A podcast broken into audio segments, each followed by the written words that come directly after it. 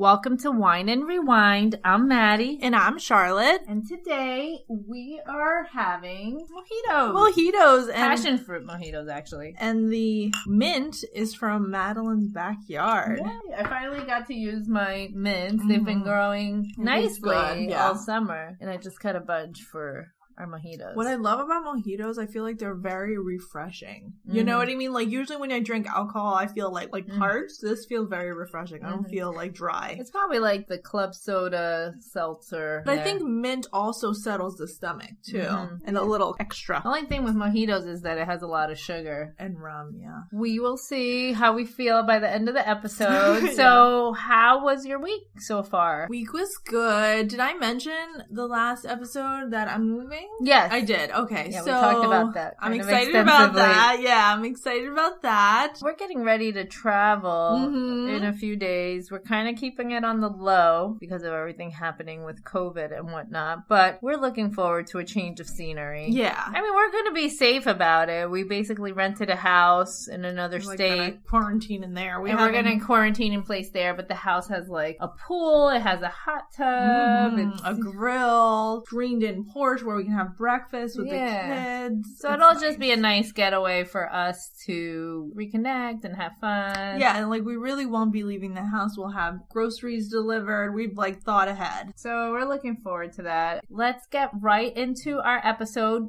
We're going to be reviewing season one, episode five of Sex and the City.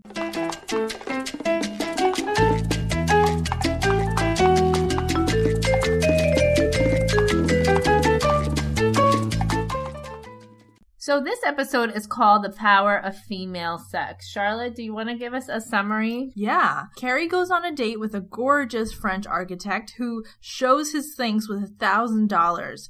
Meanwhile, a famous painter uses Charlotte as one of his models, and Skipper becomes sexually obsessed with Miranda. Can't get it up. So let's go through the episode, I guess, scene by scene. Mm-hmm. Samantha and Carrie are trying to get into a restaurant. They're trying to get into a restaurant. They're hangry. And they can't seem to get the hostess to give them a table. And usually they're able to get a table really easily because most of the time there's a guy at the door. Mm-hmm. But this time there's a, a woman. A woman at the door. They feel like they have no leverage in this situation. What I really liked about this episode, too, is the episode starts with Carrie describing the most powerful woman in New York is not so-and-so. It's not like a writer. It's not like mm-hmm. a smart person. It's the hostess at this at restaurant, this restaurant which I thought is so true because sometimes, not so true in the way that they're so powerful, but sometimes small people hold a little bit amount of power. And they they're like the gateway. To, they're the yes, gatekeepers. They're the gatekeepers. And they like wield their power sparingly. Yeah. I know a few gatekeepers, oh, you know, God, like especially in the, cor- in the corporate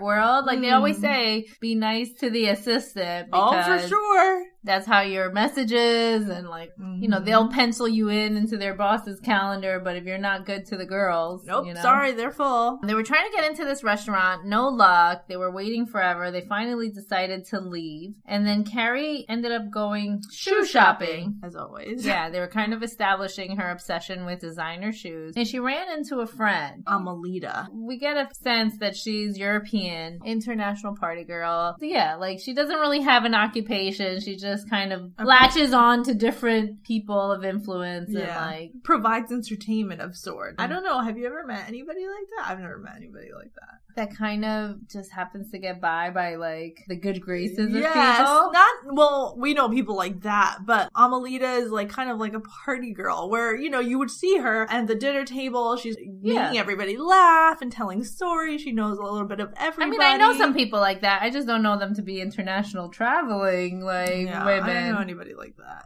Carrie's trying to buy shoes. They decline her card.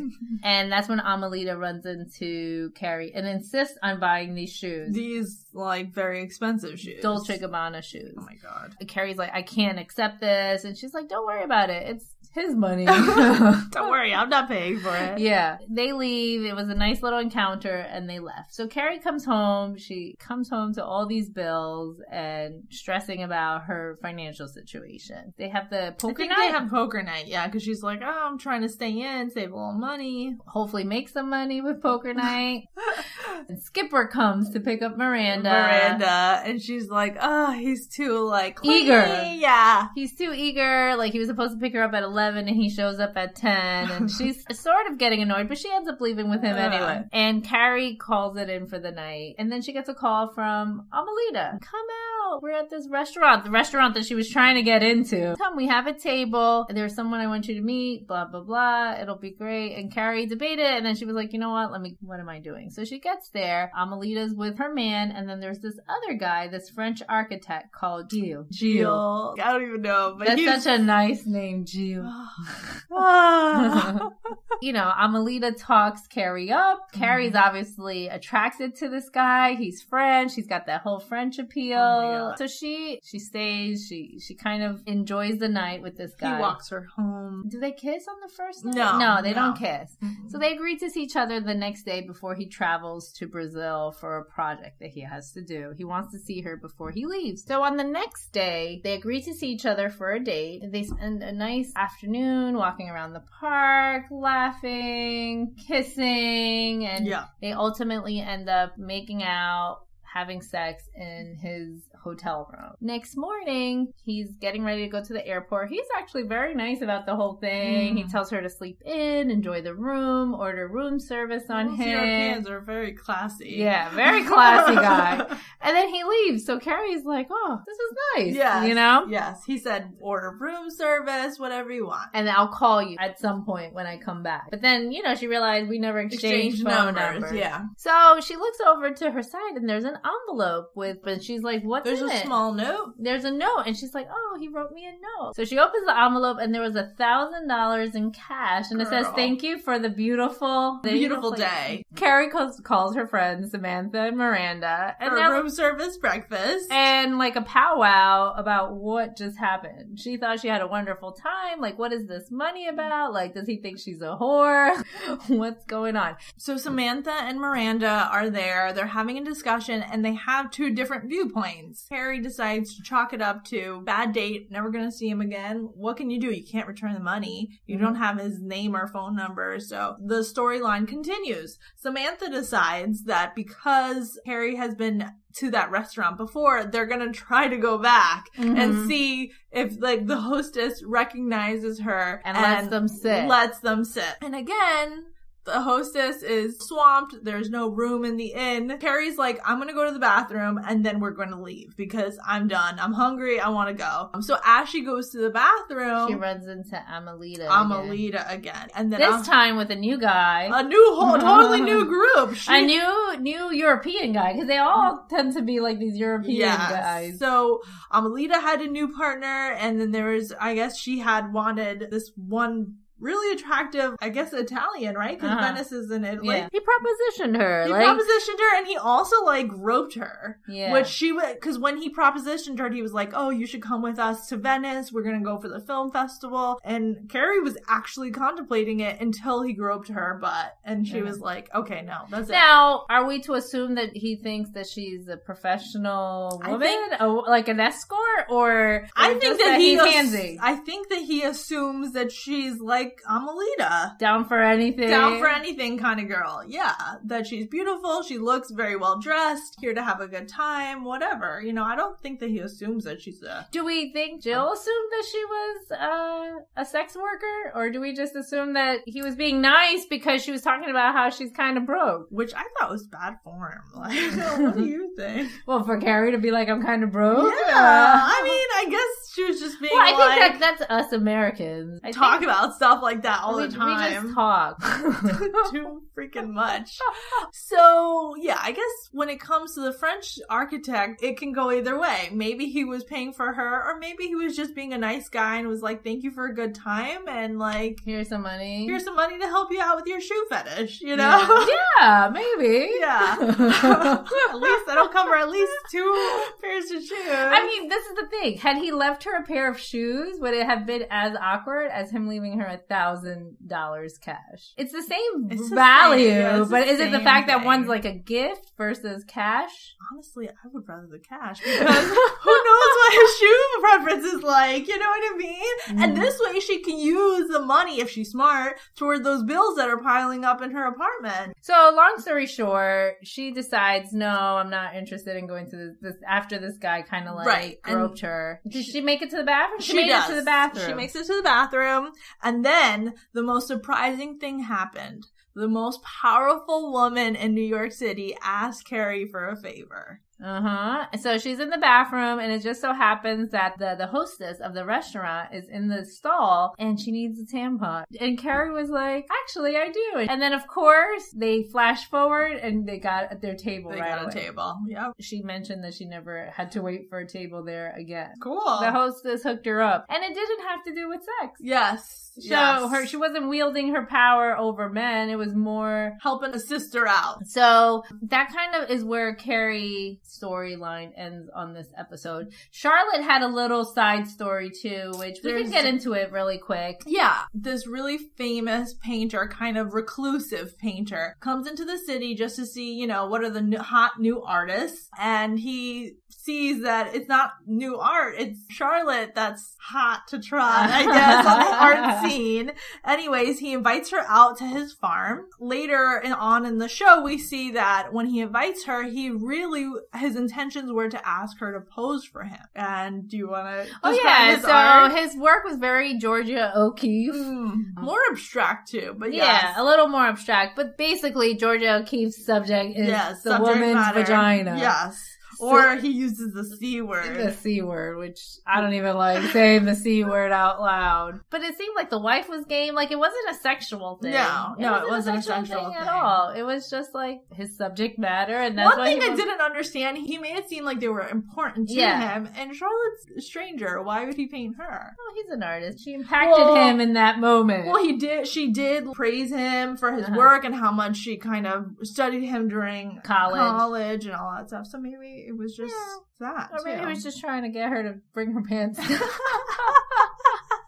But anyway, you get the feeling that in that case, Charlotte was empowered by the encounter, not mm-hmm. demeaned by it. Because eventually she has the opening night in her gallery with and all his work, and like her vagina happens to be one of the pieces. Not to mention... on the low. No one knew that that was her except that. her girlfriend. But the gallery seemed like it was a success. It was very packed. So that's basically the gist of the episode. So let's right. let's talk about like some of the major themes. The using your sexual prowess for power. Mm-hmm. Have you done this at any juncture? Has it backfired on you?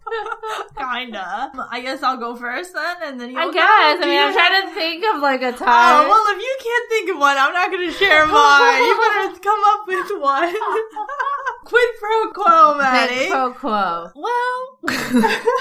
I mean, sometimes flirty encounters, I get, like, free food for, like, the deli or, like, a coffee shop. Like, you know, but like, that, it's happened. What about, like, have you ever been able to get something free? Like, we have a favorite coffee shop. We've never gotten anything no, free we haven't from got, them. It has been a long time since I've gotten anything free. But then again, we're hiding behind our masks. So. Yeah, but, like, back in the day, like, when I was a little younger, not, like, I didn't do it intentionally. I was just nice. Friendly, and I know yeah. people were being nice probably because they liked me, and they would give me free stuff. Or they'd hook it up. Yeah. And I mean, and I at no like... point was I like, no, please don't. Please don't. You shouldn't do that. Like, you know, I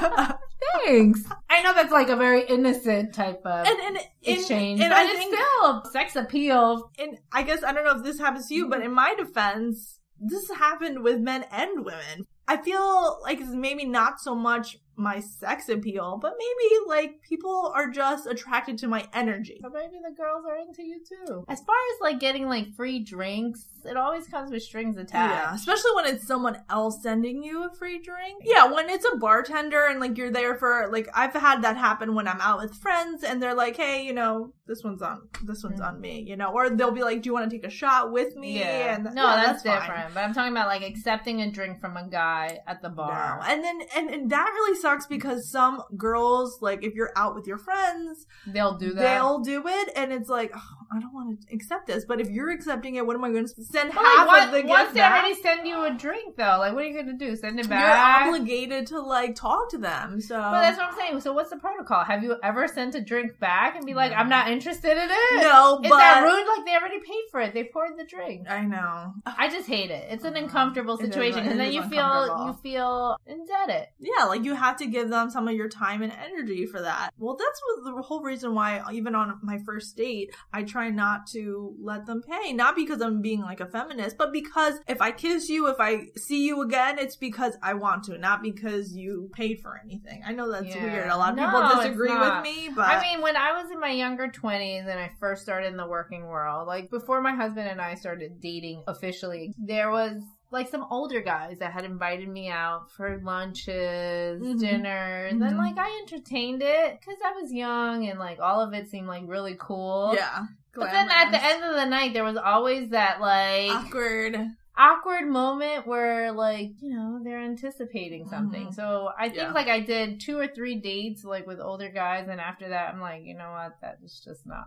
Yeah. For me. Like, yeah. I don't like that power dynamic where I feel indebted to anyone, especially not for, like, a free meal. Uh, what about Charlotte's? I don't even know if you want to say that proposition, but I'm uh, all up for that. For, like, someone using me as a model for as their, a muse. Uh, yeah, a muse or an artwork, even if it means, like, getting naked or something. I'd totally be up for that. You know, I'd even volunteer if they really? did it. Yeah, I would. Absolutely. I saw that and I was like, that is so cool. I'd love to, to see that because then that art, it's posterity. The thing that I like most about it is that you get the artist's perspective on how they view you because you have your own perspective and you see yourself a certain way, and the but artist it's not a good way. Like that's your perspective. But okay, so let's talk about my my caricature. That's like a point of conversation in my apartment. The artist portrayed me as sad, and to me that was like my happiest day when I went to Universal. I had like a whole day to myself in Harry Potter world, but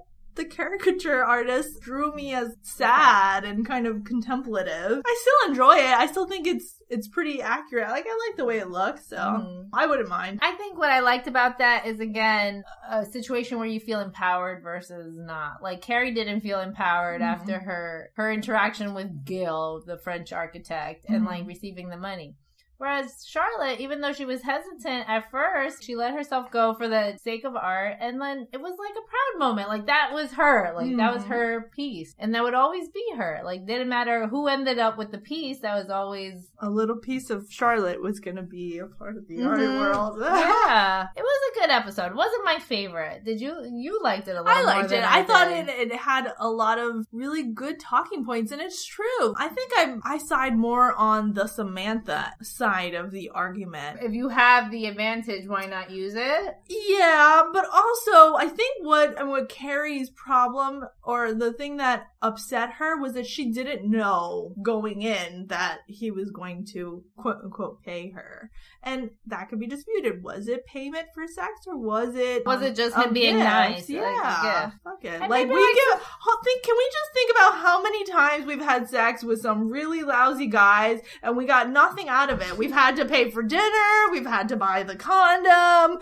It's at your house. It's like the whole nine yards. Why not? Somebody was to love issue with a gift. Sure. You say that, but you dated someone that was like really into gift giving and you felt uncomfortable. I think and I that felt, was you dating the person. Yeah. And I think what I felt uncomfortable about accepting his gifts is that sometimes he would also feel free to like throw jabs, or at least what I perceived to be jabs. You know, mm-hmm. he would... So he would throw the the gifts back kind of in your no, face. No, no. So, like, he would be, feel free to give me, like, gifts or whatever, but then he would say, oh, you know, you're so hippie or something, or you have big hips, or you're boring, or stuff like that. I'm like, but you don't think he would have said those things if he hadn't given you money? He didn't give me money. He no, gave no, me no. gifts. I mean, yes. That's I just want to clarify that. My boyfriend did. I, I I was not a kept woman. He gave, he bought me, like, shoes and yeah, glasses. That's what I meant. Like, do you think the gifts had anything to do with him being, like, feeling free to be critical? And maybe this is just, again, my perception. I think he did it once he felt guilty about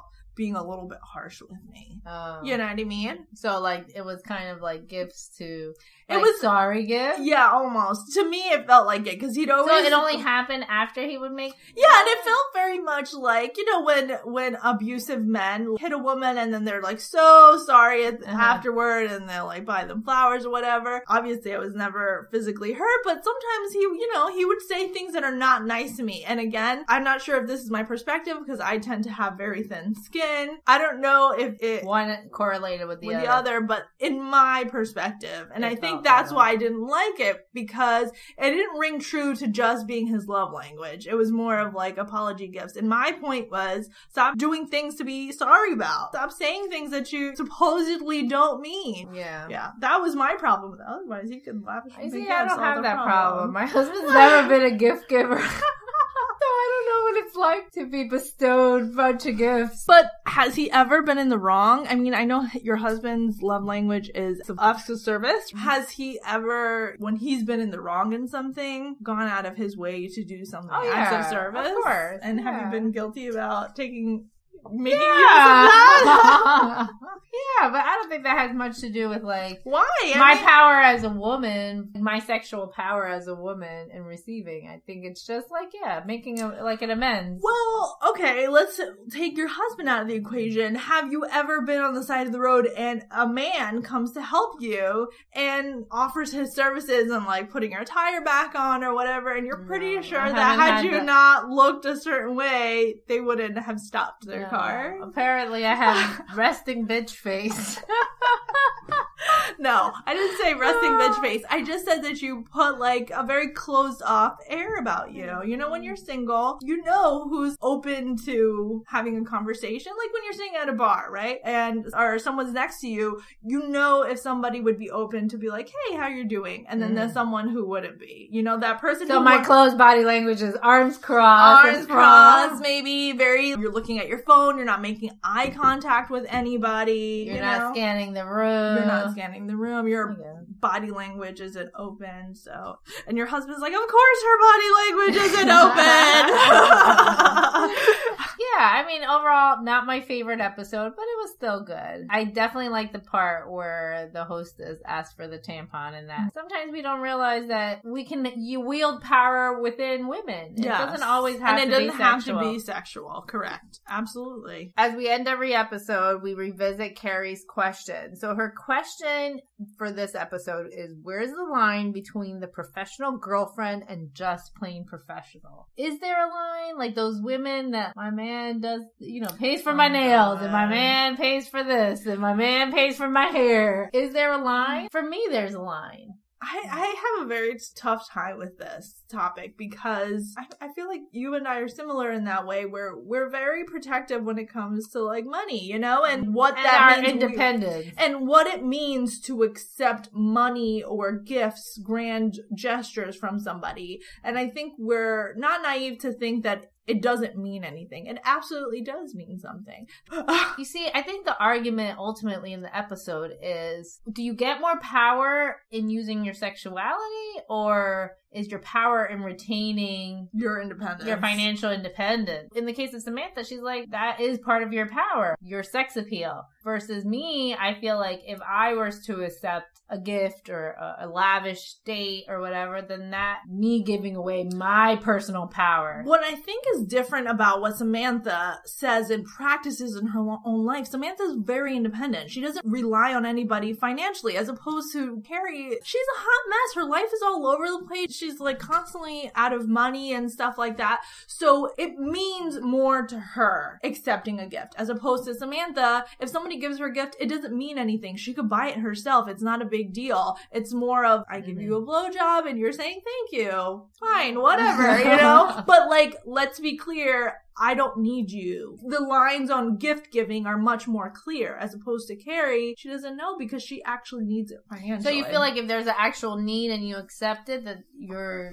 giving power versus yeah. someone that and doesn't need an accepting. And then you're more of reliant on that person. Interesting. For I me, yeah, I really, I don't know. Sorry to keep like cutting you off, but yeah, like as a single woman, okay, so let's say my significant other wants us to go on a trip. I'd be more open to letting him pay, knowing that I too could have paid, and I'm just letting him pay because he wants to, and that's how he wants to show versus his love. Versus you not being able to afford it and going on his dime. Exactly. Like if you had to bounce out of there, if you had to leave, you're stranded basically because exactly. you have no way to get home. Exactly. Does that make sense? No, it makes sense. Yeah. It makes sense to me at least. I don't know about our listeners.